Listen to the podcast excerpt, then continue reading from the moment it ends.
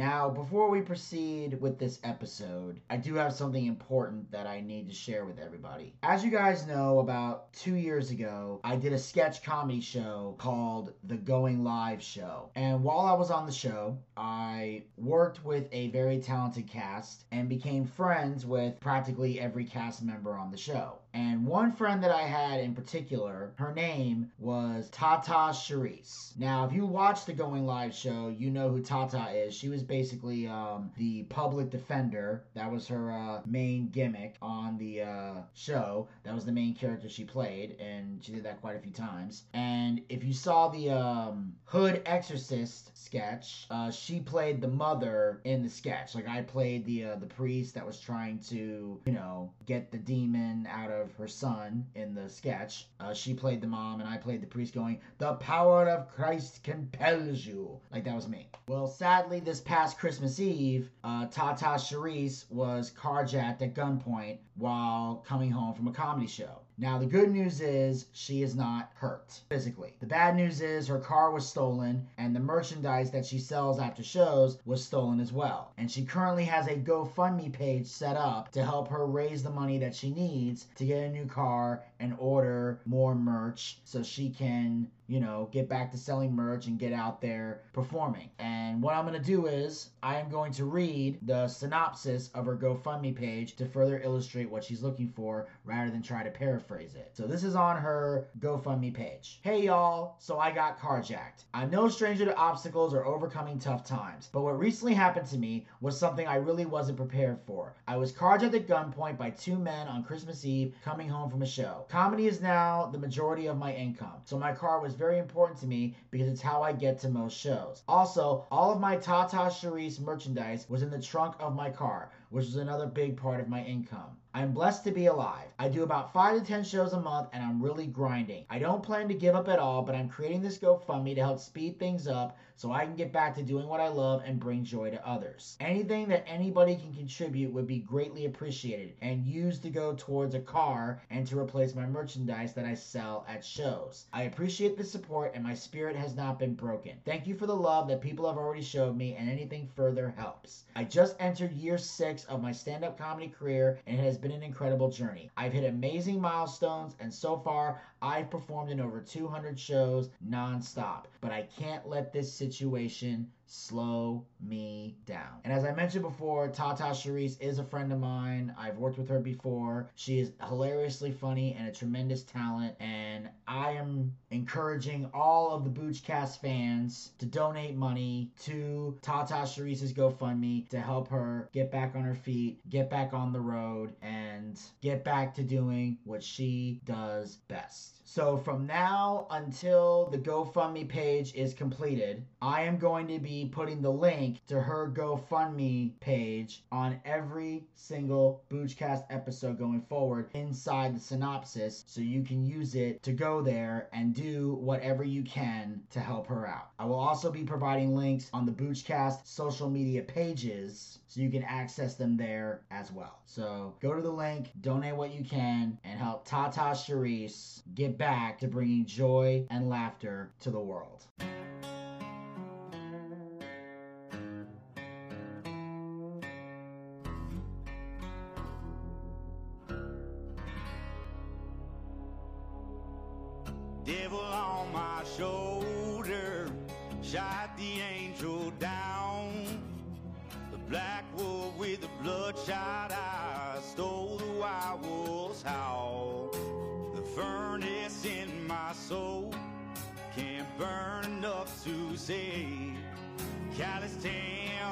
Keep on looking cold, but darkness finds a way.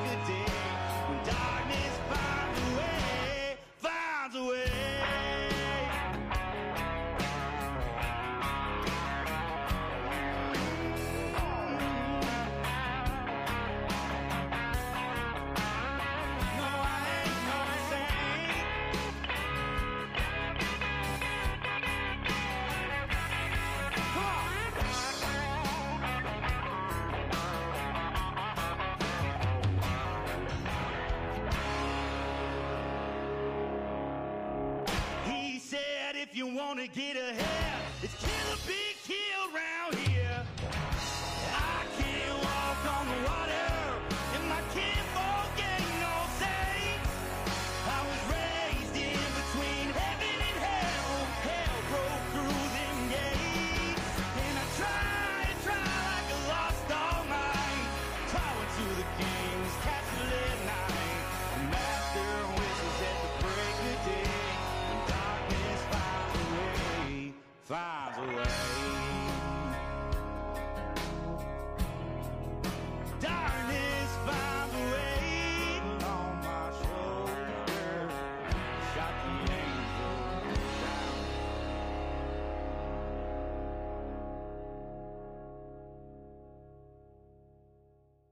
What's up, everybody? This is Vinny Bucci, aka The Booch, and welcome to the recap of AEW. And of course, ladies and gentlemen, finally joining me here on the Boochcast, he is the AEW correspondent. Ladies and gentlemen, please welcome back the one, the only, Gator Ricky Ross.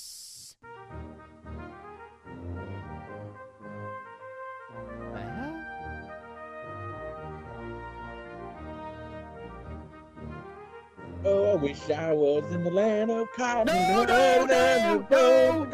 Whoa, whoa, whoa, hold on, hold up, hold up, hold up, hold up. Hold on, cut the music off. What, Mr. Bucciarelli? You're, Mr. Bucciarelli, you're interrupting my homecoming song. I just came back from war. The hell you mean you just came back from war? Mr. Bucciarelli, I'm a five-star general. Actually, I'm a six-star general because, you know, if Dave Meltzer can give six stars, so can I.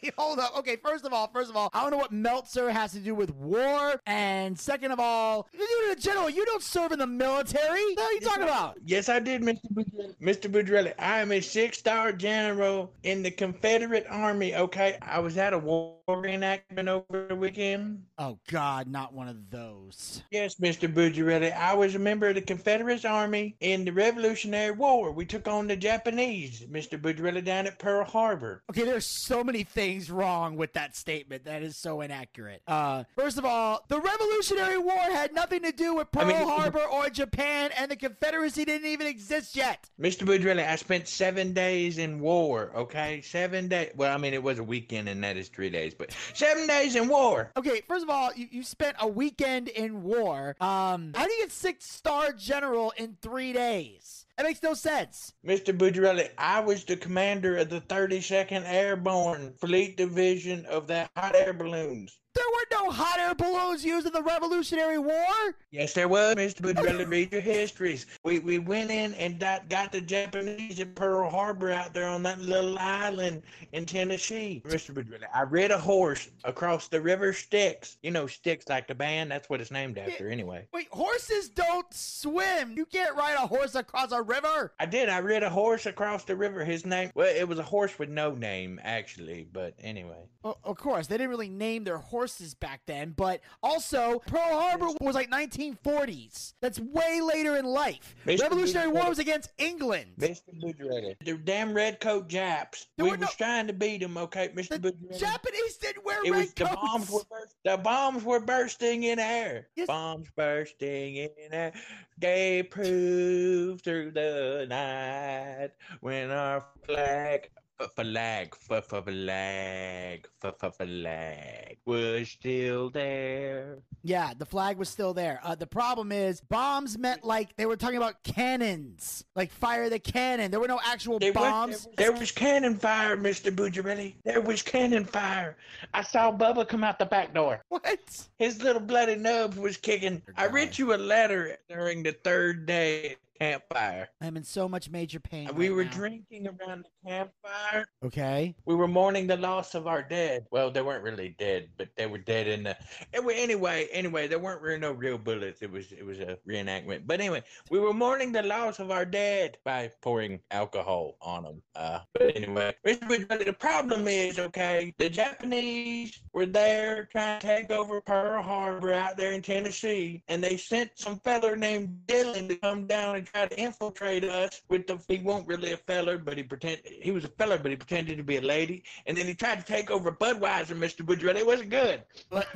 The fuck? It was the Japanese. Okay, first of all, the dude slash chick, whatever the fuck that's doing Bud Light, is not even Japanese. Although I wouldn't be surprised if she tried to identify as Japanese at this point, because you know she. I'm not saying that it's Japanese. I'm saying they sent her like the coronavirus when we fucked the monkey. That's not okay. First of all, what the fuck? First of all, coronavirus came from China, and it was a bat that somebody Right, ate. it's the same. It's the same shit. It's the same shit. no, the. The saying, monkey Mr. thing was I AIDS. you, right. I read you a letter. It's the same shit. I read you a letter while I was around the campfire drinking with with my fellow companions, my privates. Okay, By the way, good privates don't touch other privates' privates. that is true. We even had a little drummer boy. You had a little drummer boy. Yes, but that's a Michael Long story. Anyway, Okay, okay, uh, okay. We're gonna we're, we're moving on. anyway, that uh, what I'm saying is that I wrote you a letter. Okay, P- play me some nice music. some nice music. Yes, so I can read you this letter I wrote you. Okay, I thought I was gonna die. This was gonna be the letter they were gonna send back with my body and my dog tags, because you know, in, in in the Revolutionary War, the Confederates had dog tags. We were the first one to have them. okay. I found some music. Here we go.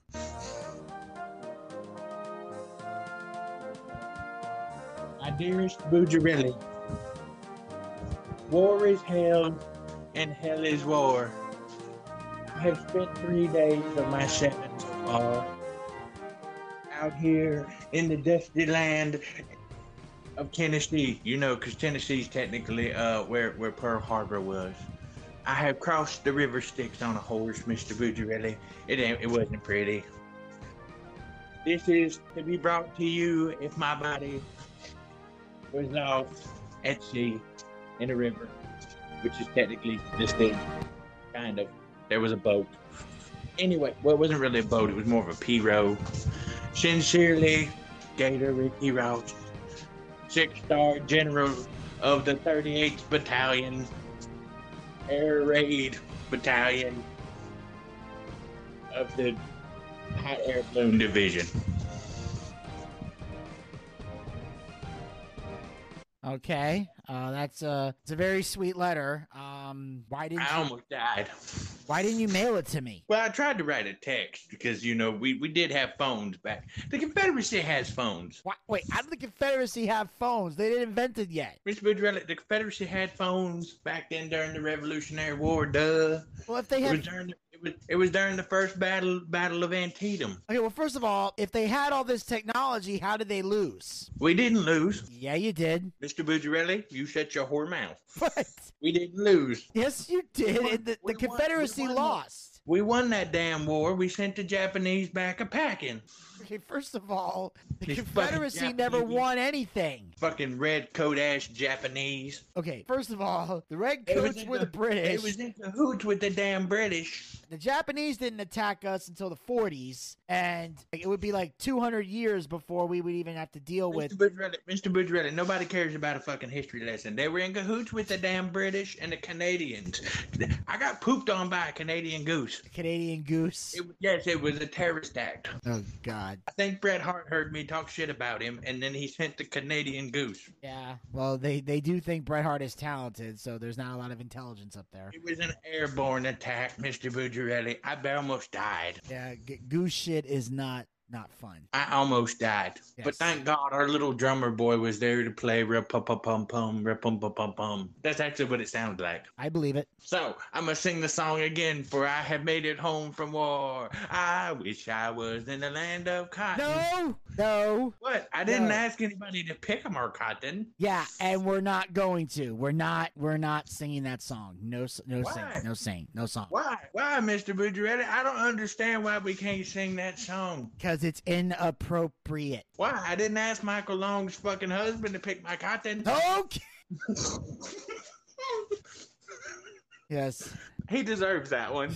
He was Fucking groomed for a kitty lot of chester. things. That's not one of them. Anyway, now, ladies and gentlemen, we're going to jump into the recap of AEW Dynamite.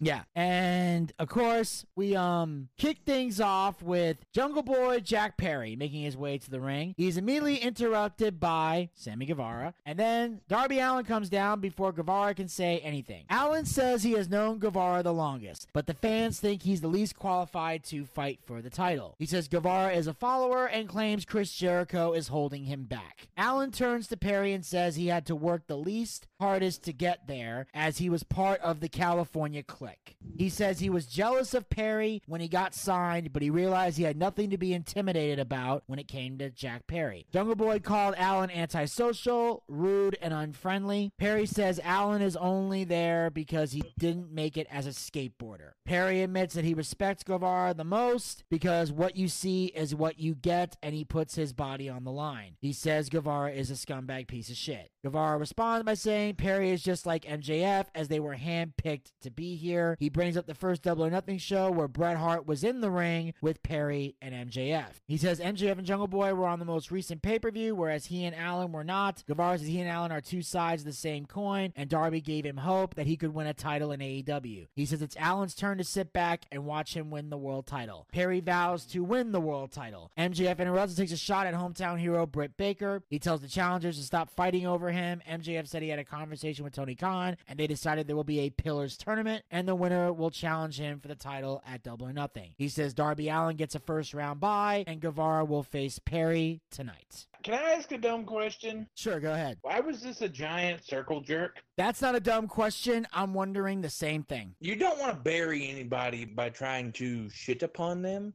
but you can't be all hugs and kisses and I respect you. I do not like you. I hope your mother dies and your father continues to rot in fucking hell, but I still respect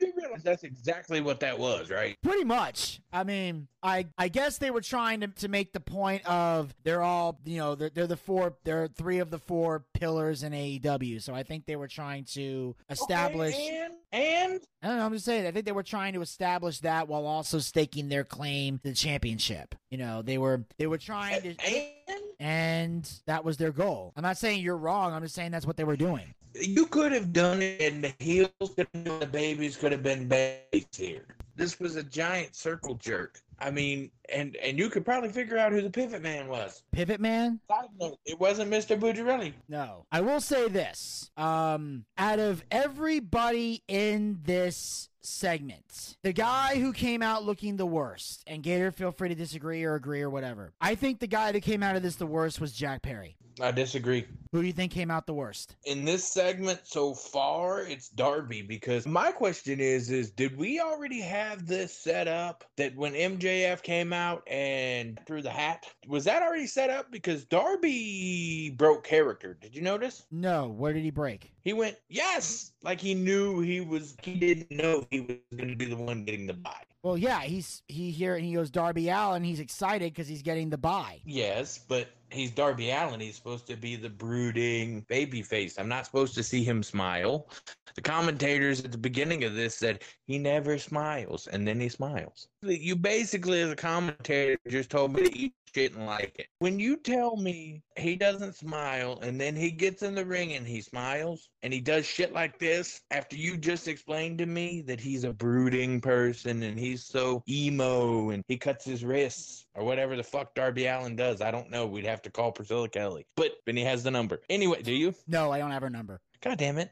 Or if I do, it's buried in my phone somewhere. I thought you did. I don't remember, dude. I haven't I haven't exactly called it in a long time. Let me see. I don't know. I thought you were fucking her anyway. Whoa, whoa, whoa. I was never fucking Priscilla Kelly. I worked I with her on Daytime Fighting League, but we never Kelly. slept together. I thought you were wanting to fuck Priscilla Kelly. Well, yeah, she's hot. I, I if I had the opportunity to fuck her, I would. She was a lot hotter with black hair. Anyway, Oh yeah, I mean, I can work around the orange, but um, I don't like the orange. It makes her look like a fucking Oompa Loompa. but I will say this: I like I said, I- the reason I feel like Jungle Boy came out of this the weakest was because I felt like every comeback he had was weak. I felt like yeah, true. this Jungle Boy that we saw on this ring was a complete 180 from the guy who fired up on MJF. He has taken a huge step back with this promo. I mean, honestly, Darby Allin cut the best promo. True. Darby was the guy who hit the hardest. Sammy, he, in my opinion, was horrible, but then again, it's Sammy Guevara. I couldn't buy into anything that he said. The only thing that I can buy into is the fact that his wife's hot. And then he's like, I'm going to be the world champion. And then, look, I'm all for playing to the hard cam, but not during a fucking promo, okay? No. If you're going to talk shit to somebody, look them in the fucking eye. This is what makes people think wrestling is. I'm going to use a bad word here, Mr. Bucciarelli. Go Please, ahead. uh, please excuse me, okay? Go ahead. This is what makes people think wrestling is fake. Sure. The collective butthole pup of everybody else. Hey, we're in the business. We can use the word. But yes, yes, but we have to do the gimmick. We do not use the F word. Compro?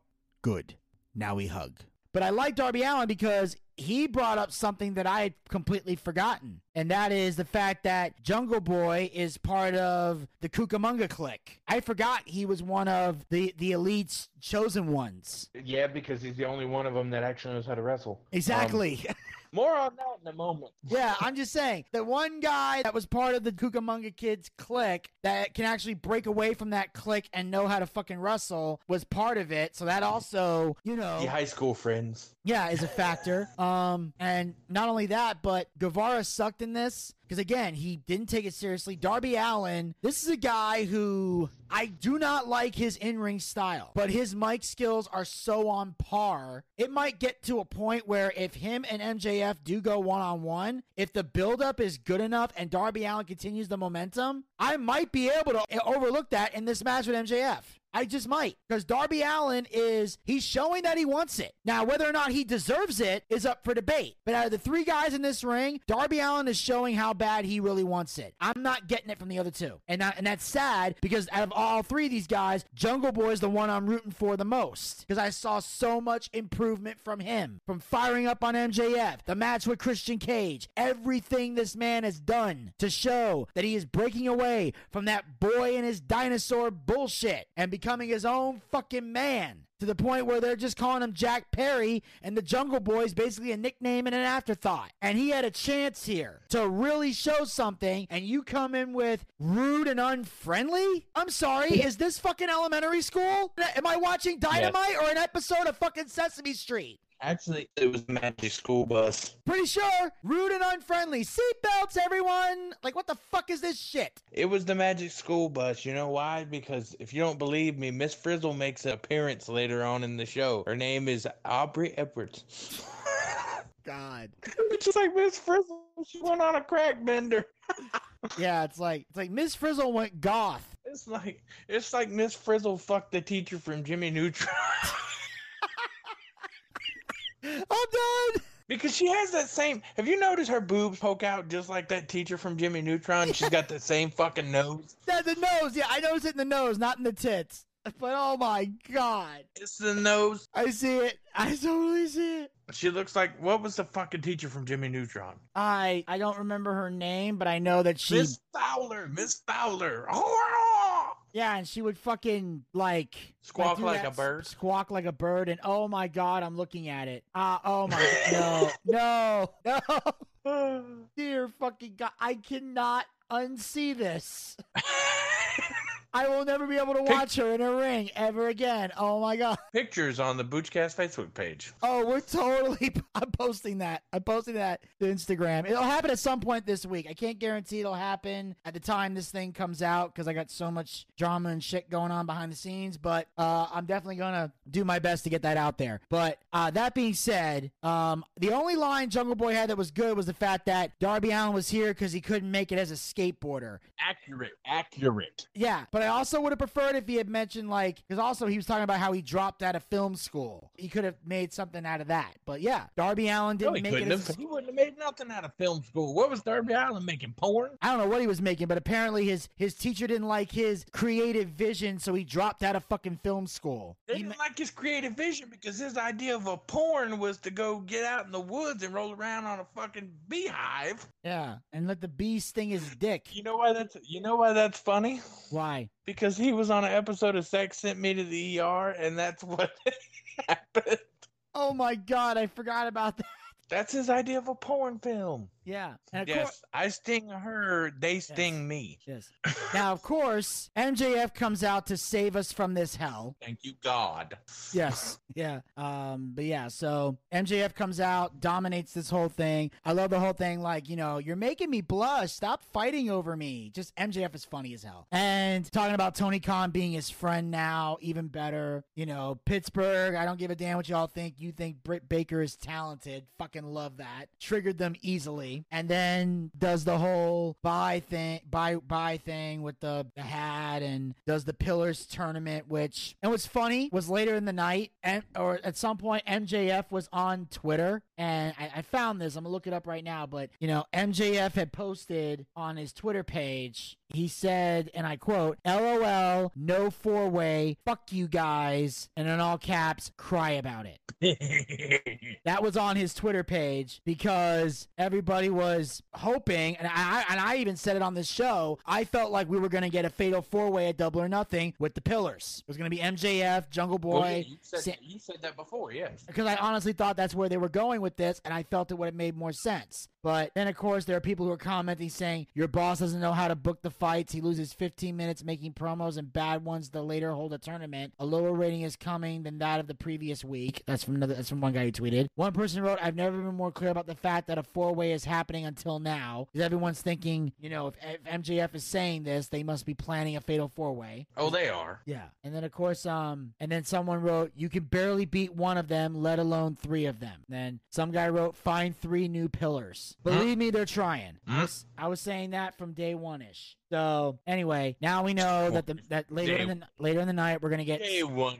Yes, we're gonna get Sammy Guevara versus Jungle Boy later in the night. So after all that, we cut to our first official match of the evening. We got some tag team action. We have Ruby Soho and Toni Storm with Saraya versus Britt, Dr. Britt Baker, DMD, and Jamie Hayter. This heel group, this is a good way to kill their fucking pop. Even though they're a heel group that basically says the things that we want to hear. But anyway, this was not terrible start. It started kind of fast. They worked the crowd good doing the thing, but I guess that was her mom, Britt's mom. Yes. Um, the only thing I ask, and I guess I'm too much of a traditionalist, is what happened to the count. The norm, I mean, the normal things I'm gonna ask in tag matches and trios matches. Where is the psychology? That's that's the only thing. I this is I expect more from these women because these are the five women in this company that are the strongest five. Does that make sense? Yes. So I expected more than I got here. I was a tad bit disappointed. Okay. But it is women's wrestling, so it's disappointing to begin with. The only good part about this is I got to see Toni Storm's ass, so whatever.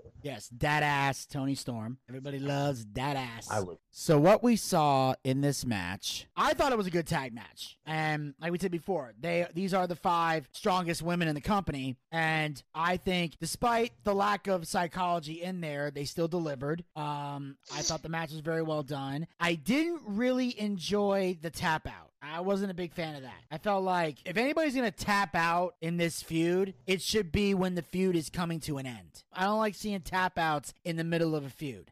I think it kills the momentum, if that makes sense. Agreed. Yeah, I feel like there should be pinfalls, stuff like that. Because once you tap out and give up, why would I want to see you guys fight again? There needs to be a fuck finish. Yeah, that there should have been a fuck finish because this rivalry is clearly not ending. They're obviously going to drag this out the to at least double or nothing. Right, but the problem is, is you can't let Britt get. I- See, my thing is, is I don't give a fuck if it's your hometown because it'll get more heat on these heels for you to get fucked in your hometown, Yeah, which we'll go over that later. yes, but of course, uh, this is Tony Khan booking, and he doesn't get that. Um, he believes it's the hometown. We got to have the hometown hero get the win, so the crowd will pop. So that's what they're trying to do. They want to get the they wanted to get the baby face over that way. But again, the baby face just made the heel tap out. Why would I want this to continue? That's and that's a serious question I want to hear. Why would I want this to continue? Why would you want to keep watching this? The only logical explanation there was the fact if you were gonna if you were gonna at least get Britt over, okay, then there needs to be an attack after the bell. If she's gonna if she's going over in her hometown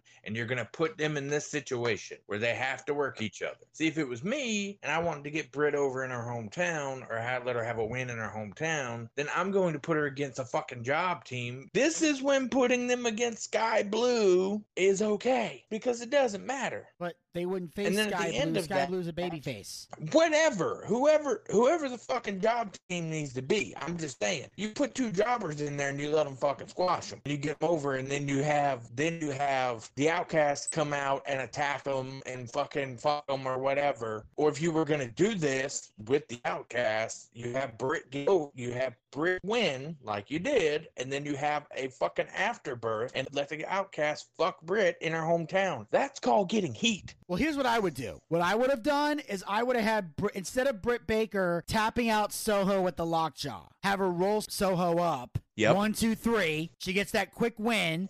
Crowd pops. They're like, "What the fuck?" And then take her out. Then you just beat Yep. her down. Slash her pinfall. That way, Britt gets her win, and it's and even though it's a win, it's not a decisive win, so the feud can continue. Instead, Flash pinfall. Yes. Instead, they tapped her out and ju- they just celebrated and cut to the backstage. They shat in that girl's mouth. Exactly. And here's the thing by doing this, you've pretty much killed this feud. Again, I'm going to ask the question. The only logical explanation for why anyone would want this match to continue is the fact that we know it's a work, so let's just see it again. Right now, as I mentioned before, we're in the backstage area where Wardlow looks forward to his TNT Championship match with Powerhouse Hobbs and reveals that Arn Anderson will be in his corner tonight. Anderson asked Wardlow if he wants to do the kind of stuff the Four Horsemen used to do, and he said that Tully Blanchard taught you how to play checkers. Well, now we're gonna start playing chess. That's nice. So is so is Arn gonna be with Wardlow now? Is that what we're doing? I think so. I, I we're just gonna get Wardlow over in his hometown. Same. It's the same shit. Pretty much. It's a little repetitive. And here's the funny part: when, when Arn Anderson was talking about how they broke into his car and stole his stuff. I, I don't know. Was I the only one waiting for a Glock reference when he said that? Uh, yeah. Like I was yes. sitting there, like you know, I was hoping he would be like, you know, that's why you need to pull out the Glock. Back in the day, if you pissed off someone, and there's still some guys now that do this, motherfuckers start reaching for their bag, you better run.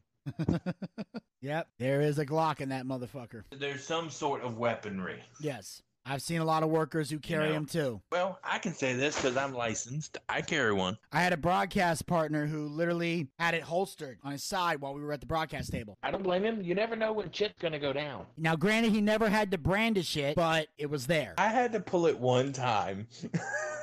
Well, you're a heel. I expect that. when I, I- well, I got smacked. This what the funny thing is, it wasn't a mark I had to pull it on. It was one of the boys. Oh shit! Yeah, one of the boys. I was working with a guy. I'm not gonna say his name, but I was managing a tag team, and uh, this gentleman gave me the iggy, like, "Come here," so I could poke him with my cane. So I poke him with the cane, and he kind of looks at me, and he kind of grunts, and he takes a swing at me, and I'm like, "Okay, that's cool," you know. But at the time, we were not getting any heat on us. I, I was not get. I was.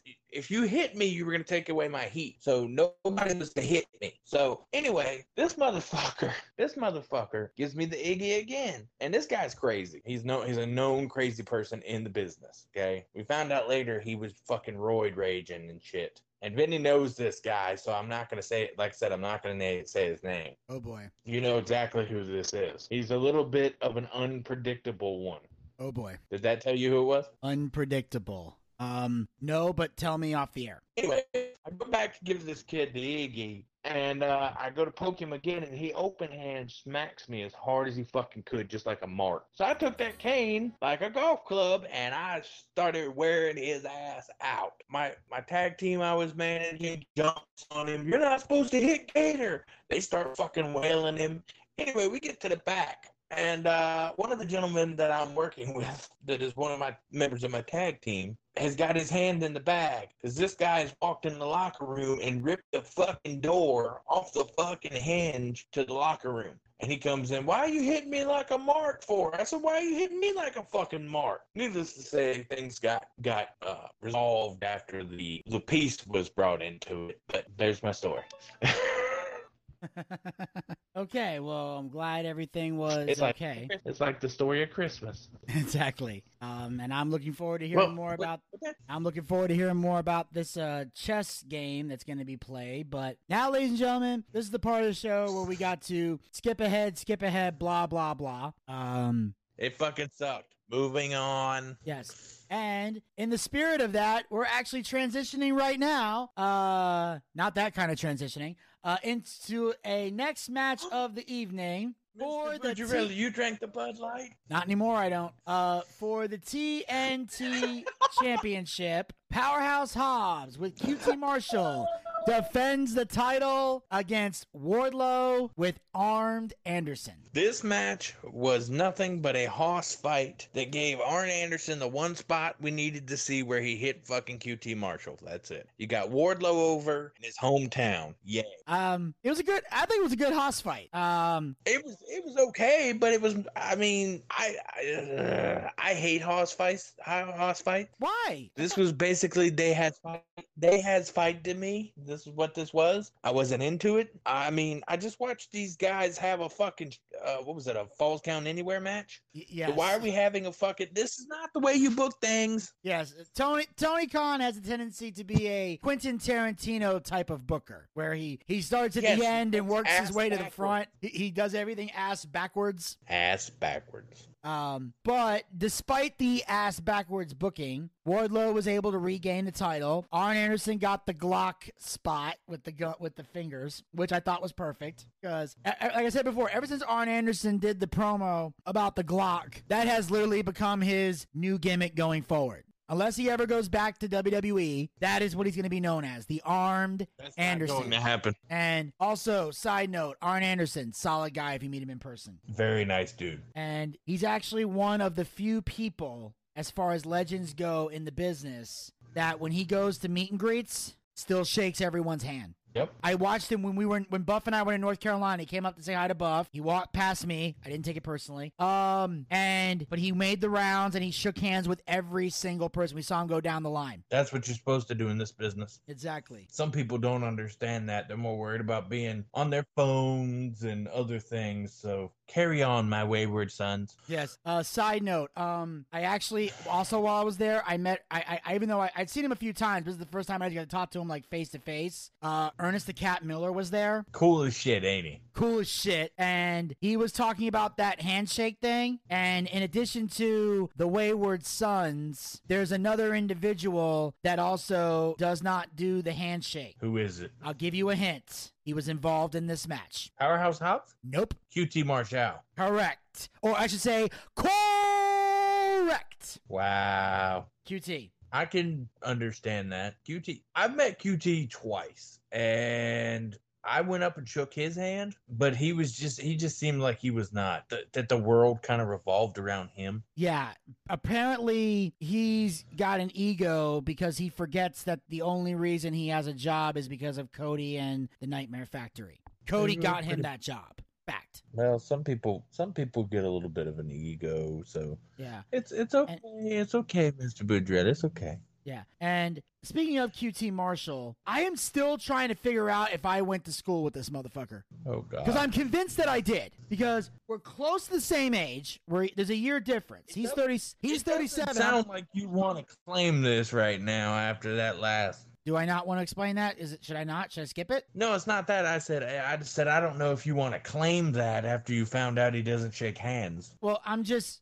I mean, well, I can't change the fact we went to the same school. He wasn't a wrestler then. Well, well no, but he might have been a dickhead. That's what I'm trying to figure out. I don't remember this guy. Is what I'm trying to figure out. Because I'm saying he's he's 37. I'm 36. So he's at least one grade above me, depending on. yeah, on. he was a jun- he was a junior when he was a sophomore. Yeah, but we were in middle school, so he was in eighth grade when I was in seventh grade. So I'm trying to figure out if I fucking met this guy at all because I found out Bro. we went. We both. He lives in Freehold, New Jersey. I lived in Freehold, New Jersey when I lived up there, and we both went to Eisenhower Middle School. How do I know this? Because a while back, I got uh, my, one of my sixth grade teacher, who I became friends with on Facebook a long time ago, uh, created a group page that had everybody from Eisenhower Middle School on it. We all joined this group, and QT Marshall was promoting a upcoming episode of Dynamite that was in New Jersey, and that's how I knew because I'm like, there's no way he would have got invited into this group if he didn't go to that school. So I'm flipping through yearbooks. I'm trying to find out because I can see his shoot name, and I don't remember this fucking guy. I'm trying to see did he did he graduate before did he graduate to high school before I got there? I know we didn't go to the same high school, but I do know we went to the same middle schools. I'm trying to figure out if I know this fucker from somewhere. But but uh,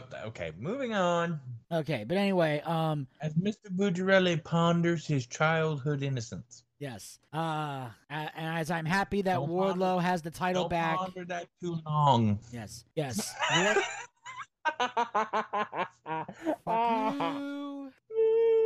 you. So like I said, Wardlow got his title back, and now That's nice. So after this, Christian Cage and Luchasaurus come down to the stage and stare down Wardlow, which of course begs the question: which one of them is planning on going for that title? Uh, question: What? Why is Luchasaurus back with Christian Cage after Christian after Luchasaurus was with Jungle Boy and he turned on Christian Cage and then he slammed him through the table What are you talking about? during the Jungle Boy Christian Cage bullshit? Yeah, we already talked about Christian. Cage. We don't talk about that, We did right? So why So are we talking why about is why is Luchasaurus back with Christian Cage? because because here's what happened. He joined with Christian while Jungle Boy was out of action. Jungle Boy came back. They briefly put him and Luchasaurus back together for a reason that was fucking stupid. Then Right. in the midst of the feud, Luchasaurus turned on Jungle Boy again when they fucked him at the pay per view. Because remember, because you have to remember, Christian had that quick victory over Jungle Boy because Christian got injured, so they couldn't have a full blown match. Then he went and got surgery. Then eventually came back, and they finished the feud at Revolution. Right, right, but I there's there's a lot of confusion of turning and not turning and turning and not turn. Anyway, go ahead. Okay, going into Revolution, Luchasaurus and Christian Cage were aligned together. Going into Revolution. Yes, they are still aligned together. Yes, they're still aligned together. uh, I would like to see. I would like to see them change Luchasaurus's name. He looks tough. He looks like a good. Uh, the- gimmick looks good. He looks good. He looks got a cool outfit and everything. Just change the fucking name. Why? The name is fine. The name is not fine. Mm. Yeah, it is. The gimmick's changed. Luchasaurus. No. Well, yeah, he looks like a fucking dinosaur, but he looks badass now. He doesn't look like a joke. Yes, then he should be the dinosaur or Dino Dave or fucking uh Judas the dinosaur or some shit. Why? Luchasaurus sounds cooler. No, it doesn't. It's stupid. Either way, I just want to know which one of them is fighting Wardlow for the TNT title. That's really what I'm most concerned with. Probably, it's probably gonna be Luchasaurus. Anyway, moving on. Yes. So we cut backstage where we see Sammy Guevara being interviewed, but M- but MJF shows up and says he's offering him a guaranteed spot on the pay per view. He says he just has to lay down. Guevara vows to earn the title match. MJF also offers Guevara a blank check. Sammy writes a number on it. MJF says Guevara has a deal, and they hug. They hug. Is he supposed to lay down when he gets to the double or nothing? Is that what? I don't know. Yeah, like that- this was confusing. Like, Is that what that is? He's got to get to double or nothing first. and then he has to lay down and let MJF pin him, which He's not gonna make a double or nothing. But anyway. Probably not, but even so, what is the thought process behind this storyline? Is what I'd like to know. Wrestling.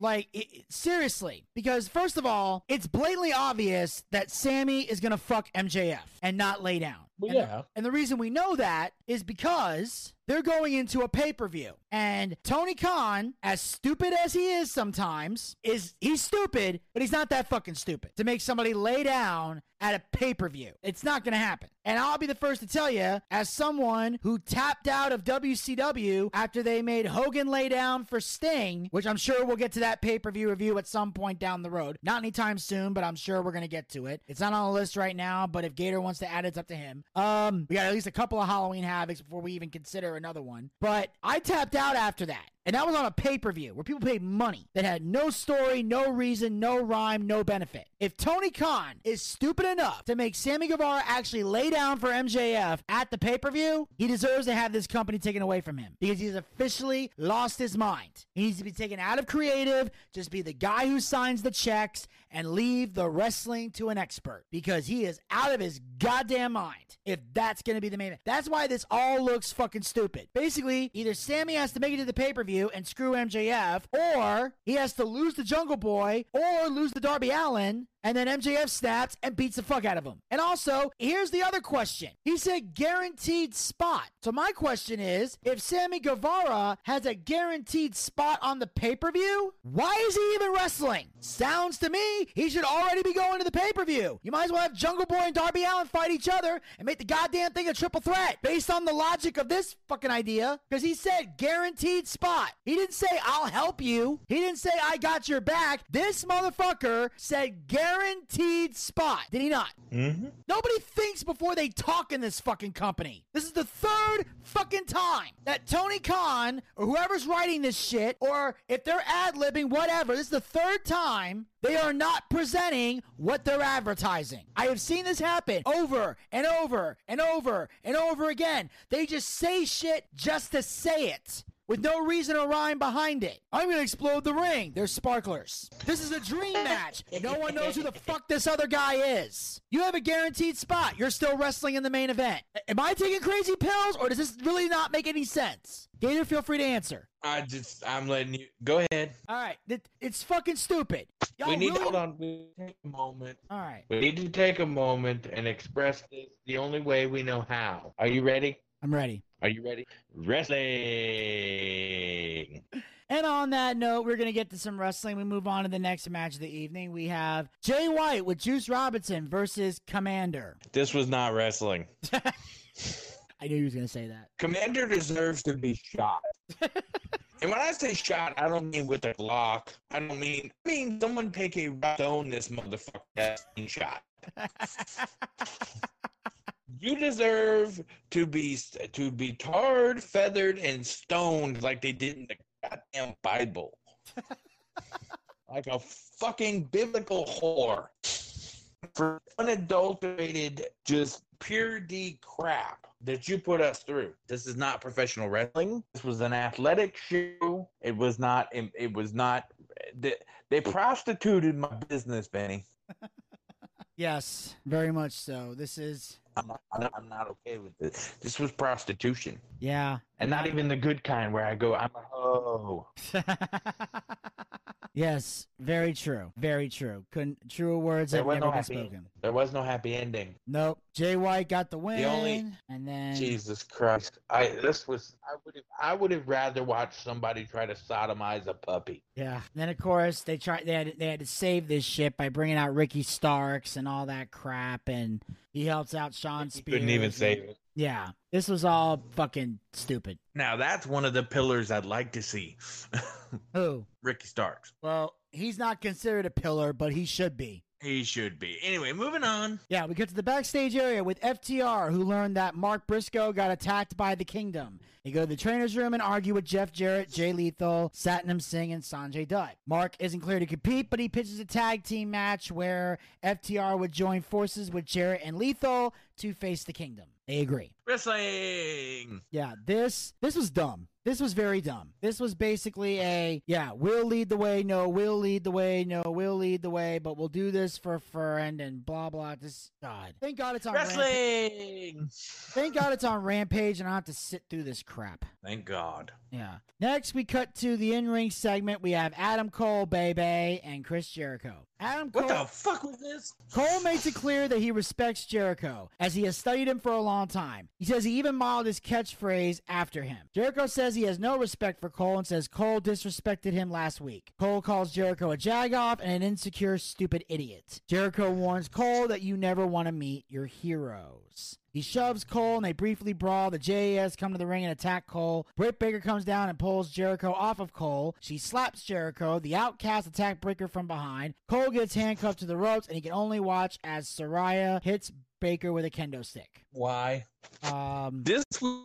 I feel like this was somebody backstage going, "Fuck, we need to send the Outcast back out to get some heat. We, we,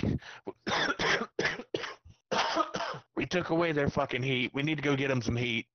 I mean, This feels like it was forced and put together at the last minute. it was. And here's the Um, thing. Side note, side note, side note. Adam Cole was never handcuffed. He wasn't? Not to the bottom rope, he wasn't. He was free. Yeah, that looked like a half-assed job. He was free. He was holding the bottom rope to make it look like he was trying to break free, and he was fucking free. When they they quickly they quickly pan away from him, you see a quick crowd shot.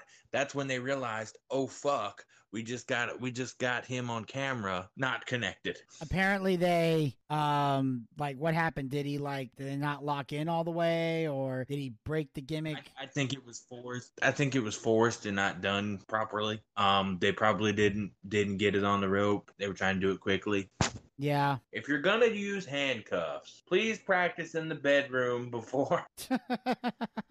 yes, always, always, always practice in the bedroom and know what the hell Yes, you're doing. especially, especially if your girlfriend is a dentist. Yes. Also, let me just say this. Here's the thing. What bothered me about this match, or about uh, this segment, I should say, is I don't understand why Jericho needed the outcasts. If you really wanted to get Jericho some heat, if you really wanted to build this up, I would have had Jericho whacker with the kendo stick. I would have had Jericho puncher. No, I would have did the Judas effect. After that slap, There you go. he turns around, Judas effect, and then after a certain point, like while he's taunting Adam Cole, she's slowly like coming around like dizzy, and then he's got the kendo stick. And he's going, "Hit me, hit me, you son of a bitch! I dare you, whatever." And then bam, just beat the bejesus. Why do you need? Britt Baker? my question. Why do you need the outcasts when you have women in your stable? That too. That too. because because you could have had you could have had Tay and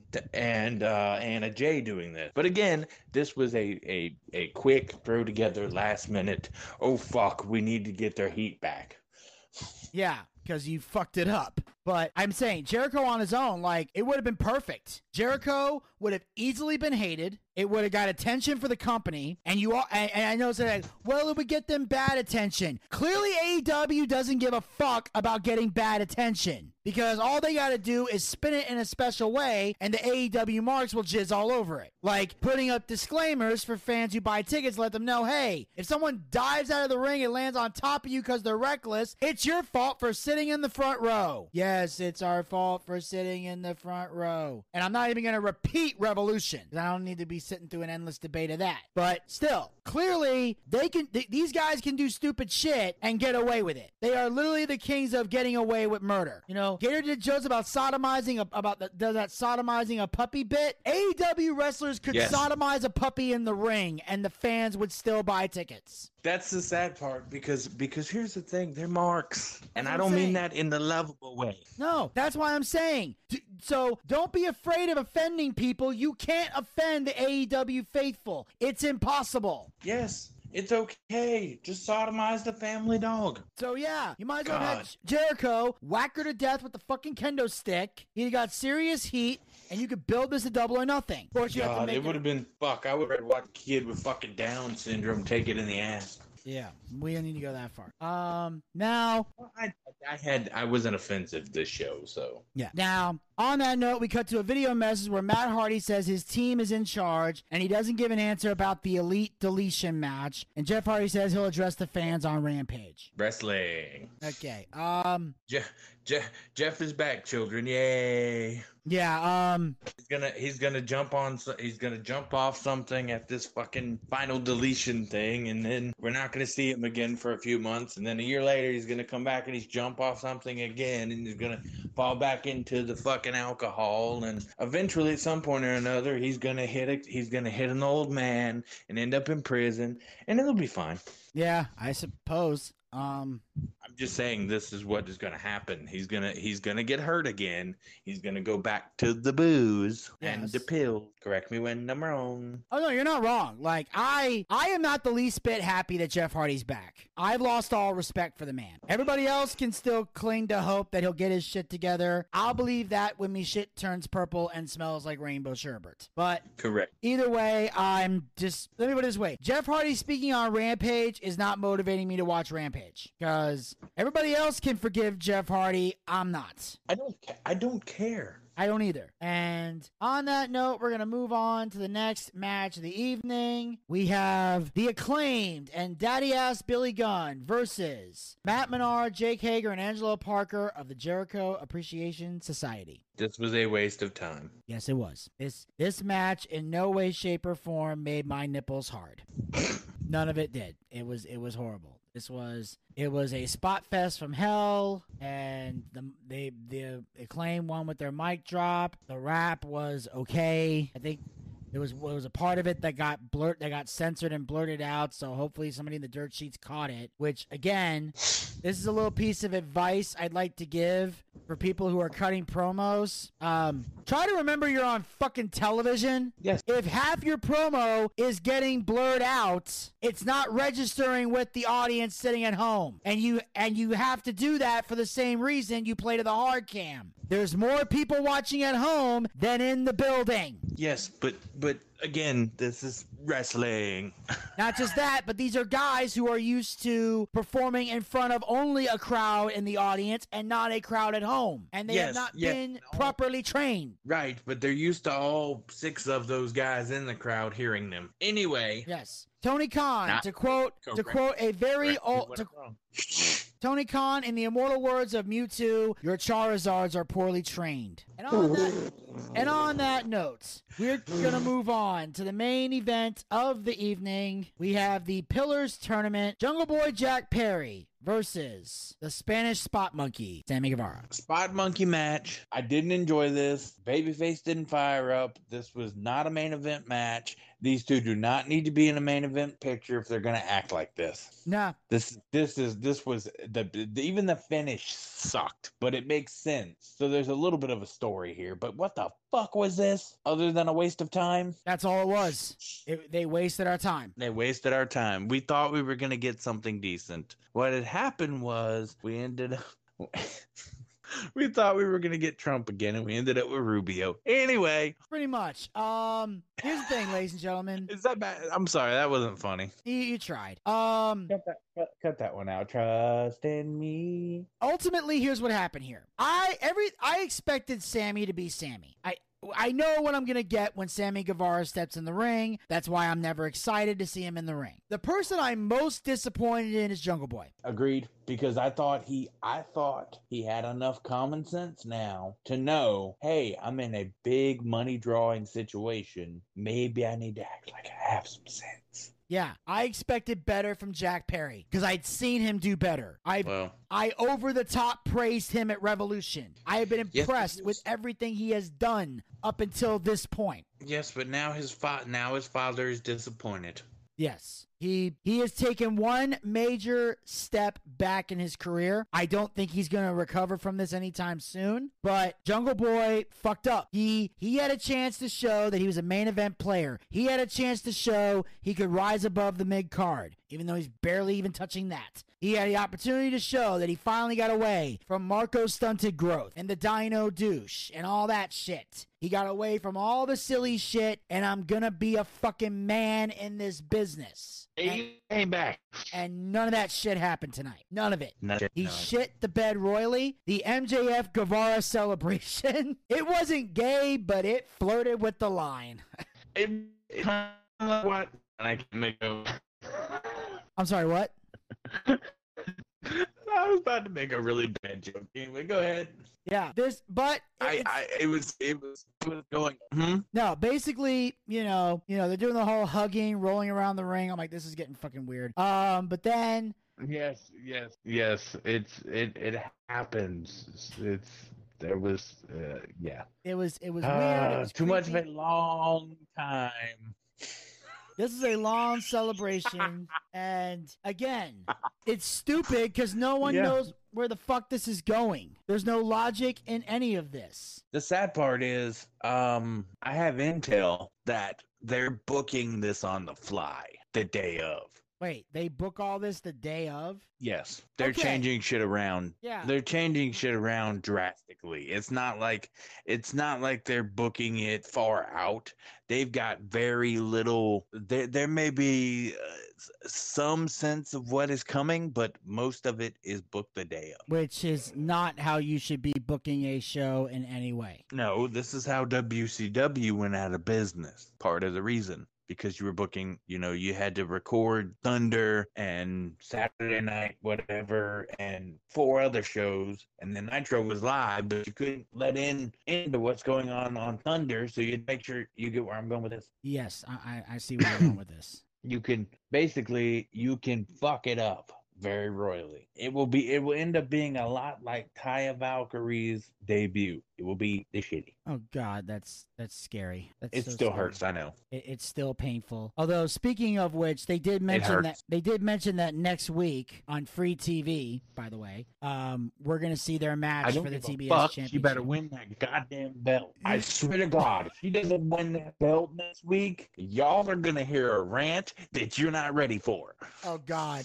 And I'm glad I'm gonna have it on record. Yeah. Hmm? I said I'm glad I'm gonna have it recorded. Yeah, because you you okay, you may not even hear the rant depending on what comes out of my mouth Yeah, I, I may or may not. from have that big from that big fucking transgender looking fucking bitch. Okie dokie. So there's a preview of possibly okay. No, ta- no talent having. I'm just being honest. No talent having, steroid using, no good looking, fucking useless piece of shit champion. If that bitch goes over on Taya Valkyrie next week, mark my fucking words. he gonna have some shit to say. Then he may or may not be able to air what I'm going to say. But we'll we'll mention something if that's the case. Um, but Vinny, Vinny went a way to make something work. yes, and But thank God we're not live. yes, thank God we're not live. I, I would not be able to air that live. But uh, that, ladies and gentlemen, uh, we'll wrap God. up. This is why I hate women's wrestling because there's good women's wrestlers like Taya, who's fucking decent, and then there's blemishes on the. Mm, go ahead. blemishes on the on the buttocks of the business. Yes, yes, yes. That big, ugly black Whoa, bitch. whoa, easy, easy, easy, easy. I'm sorry, that big, ugly, can't swim bitch. better. Better. Yes. I'm not saying black isn't. Look, look. I'm not saying black isn't beautiful. It's just not beautiful when it looks like a man. Can't argue with that. Uh, I'm just saying, if Vinny won't fuck her, that should tell you something. And uh, that, ladies and gentlemen, will wrap up uh, this recap of God, AEW. If she look, if she looks, like, if she looks like Vinny's ex went on a fucking steroid binger, I don't want to imagine her on a steroid bencher. I'm just, I'm just saying this bitch looks like, like Storm lost her shit. Fucking Jim Storm from the X Men. yes. Yeah. Although, You know what I realized? You know what I realized? If Sheldon could his own X Men, it wouldn't be called the X Men. It would be the Seaman. yes, we know. We, we we mentioned that. They mentioned that on an episode. I know. I'm, I'm trying to get out of this fucking. Ugh. Well, I was trying to, but you keep cutting me off while I try to wrap it up. I know, but I'm so I'm so mad. You got me so fucking riled up right now. All I and all I did was announce that it's Um, happening next week. I don't know what the result's gonna be. We'll have to wait I till know, it airs. If, if Tony Khan, here's the thing, okay? Here's the thing. I want you all to understand very carefully, okay? Kids with Down syndrome are smarter than Tony Khan. They can understand that you need to fucking put the goddamn title on Taya Valkyrie. Yes, we all we all know, we all understand. Maybe maybe you don't. Maybe you need to cut that part out. But anyway, Yes. Uh now, do you have anything else to say or can we wrap the show up? wrap the damn show up. And that, ladies and gentlemen, will wrap up this uh, recap of AEW. Uh, Gator, as always, I thank you time. Thank you for taking time out of your busy schedule to join us, and uh, I really hope to see you on the next one. Ugh, it depends on what happens.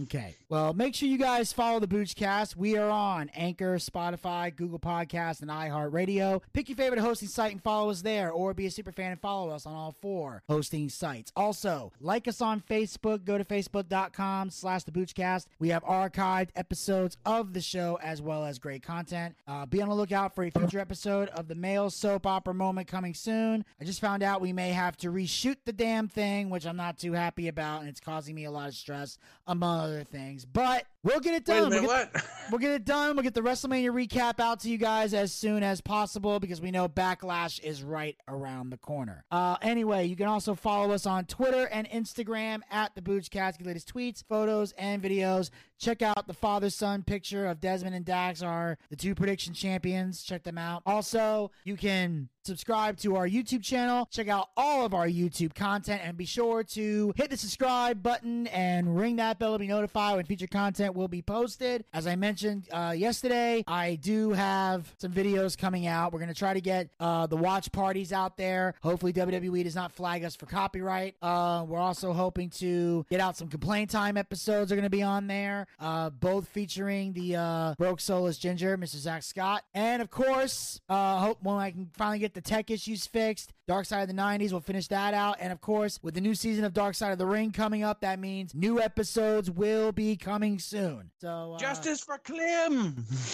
and that's going to be on one of them. So, Just uh, side note, side note, side note. Be happy I only did that once. I am. So anyway, we got so of course we got Dark Side of Football coming soon and Dark Side of Comedy. I'm working on those. They're all going to be coming to the YouTube channel down the road. Also, Tales of the Territory. yes, once Gator completes his labors, and Fuck make, you. yes, and make sure you guys follow us on Twitch. Go to twitch.tv slash the Boochcast. That's where we do the live wrestling watch parties. Our next watch party will be Saturday, August the 5th for WWE SummerSlam. So make sure you guys join us for the biggest party of the summer. Mr. Bujarelli, Mr. Bujarelli, Mr. Bujarelli, you didn't say that right. It's in Detroit.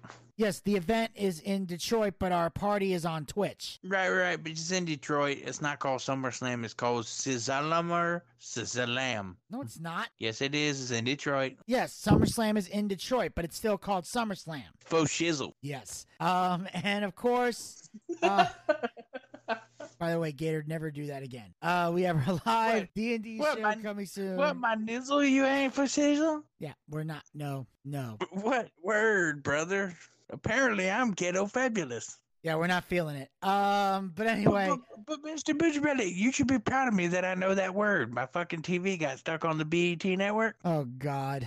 All right. Well, of course, ladies and gentlemen, we also have our live D and D show coming soon, our Boochcast booking battle, and another special project in the works. And of course, ladies and gentlemen, you can support the Boochcast by going to podcasters.spotify.com slash pod slash show slash the Boochcast slash support. Become a supporter of the Boochcast. Support this podcast with a small monthly donation to help sustain future episodes. We have three levels you can donate at. Pick the one that works the best within your budget. We have our first level, which is 99 cents, $1 per month. We have the second level, which is $4.99, $5 per month. Same amount of money you would pay for a Peacock subscription. I know a lot of you guys out there aren't fans of the Peacock, so don't give them money. Give us money. We got better content than Peacock anyway. And we got the third and final level you can donate at, which is for a mere $9.99. $10 per month. Same amount of money we used to pay for a WWE Network subscription here in these United States. Ever since so the Peacock got nowhere to put that $9.99. So take that $9.99, bring it over here. We got better content than the network, and unlike Endeavor,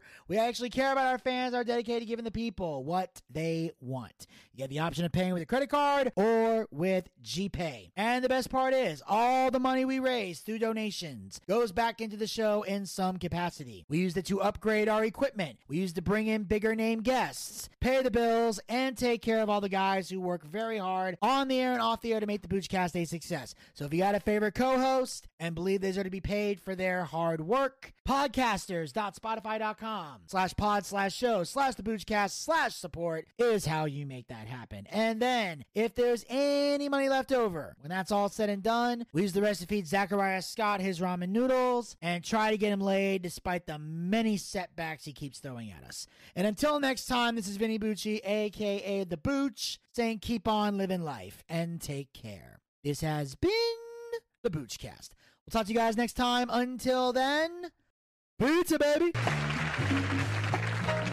Well, I see by the clock on a wall that it's time to bid you one and all goodbye. Goodbye. So long. So long. Farewell. Farewell. Adieu. Adieu. Be good. Stay well. Bye bye. Keep warm. Relax. And eat. Take care. Stay loose. Adieu, mon vieux. À la prochaine. Goodbye till when we meet again.